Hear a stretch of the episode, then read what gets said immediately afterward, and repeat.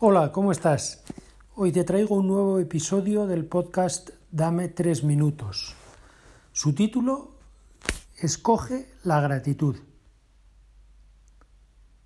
¿Qué se dice? Gracias. Uno más uno, dos.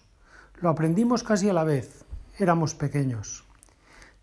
Saber aritmética es importante, pero cualquier calculadora te resuelve hoy las operaciones más complejas. No hay computadora, sin embargo, para algo muy sencillo. Dar las gracias de corazón. Y mira que eso multiplica la felicidad. Desde niños intentan inculcarnos la manera correcta de responder ante un acto amable, generoso, ante un servicio, ante una muestra de afecto. No se trata solo que también de una cuestión de cortesía, de educación. Agradecer expresa además cariño, reconocimiento, sincera humildad. Decía Henry W. Beecher que la gratitud es una flor que brota del alma. Cultívala, pues, y cuídala cada día.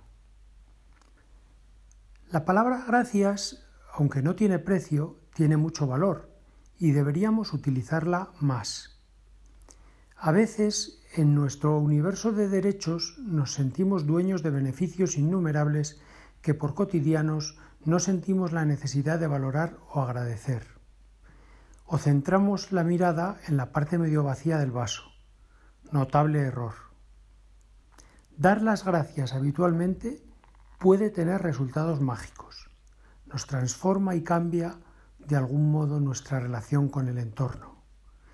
Bien es cierto que existen diversas maneras de ejercer el agradecimiento. Si lo lleváramos a los términos de una evaluación escolar, 1. Decir gracias daría para aprobar en convivencia cotidiana. 2. Utilizar el muchas gracias elevaría la nota a bien. 3. Muchas gracias, María, sustituyas el nombre propio por el de quien proceda, da ya para notable. No podemos olvidar que personalizar el agradecimiento ofrece siempre un plus. 4. La nota sube a sobresaliente si acompañas a tus palabras una sonrisa, una mirada, un gesto de afecto. 5. Y cumplido todo lo anterior, en nuestro libro de calificaciones quedaría la matrícula de honor. Es esencial que cada día recuerdes a los tuyos lo importantes que son para ti. Advertía el escritor norteamericano William Arthur Ward que sentir gratitud y no expresarla es como envolver un regalo y no darlo. Gracias, ¿por qué?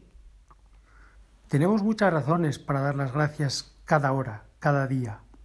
Una, gracias por lo esencial, por existir. Leí una vez que una de las mayores muestras de amor es que te digan qué bueno que existas.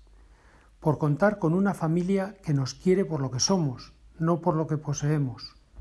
Por la salud, algo valiosísimo que a veces solo apreciamos cuando nos falta por la educación. ¡Qué gran regalo! Familia y maestros nos ayudan a crecer, nos enseñan a volar. Gracias por nuestros amigos, por el trabajo, por quienes nos ayudan. Gracias también por los sueños y retos. 2. Gracias por los bienes materiales, esos que ya tenemos y damos en nuestra rutina diaria casi por descontados por una cama mullida, por una buena ducha, por los alimentos, por poder darle a un interruptor y disponer de luz eléctrica, de música, por tantos artilugios para la comunicación y para facilitarnos las tareas cotidianas. Podríamos seguir hasta casi el infinito revisando nuestra agenda diaria. 3.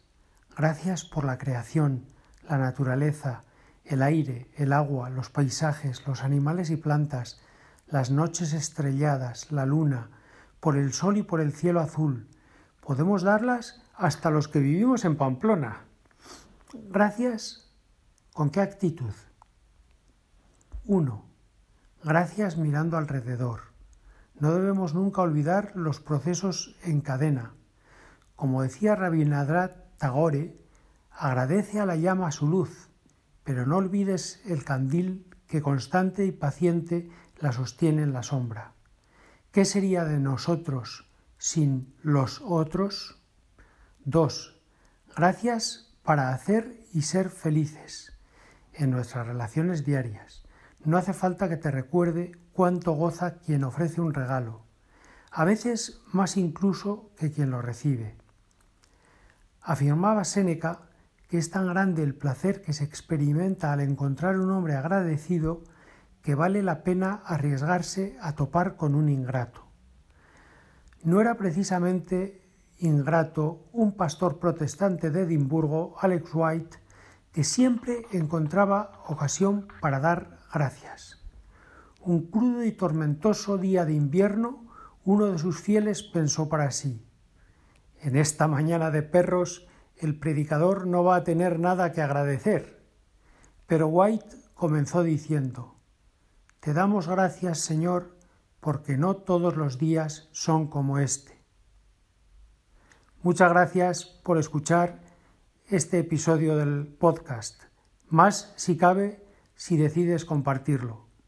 Acabo, como siempre, diciéndote qué te voy a pedir en el siguiente episodio.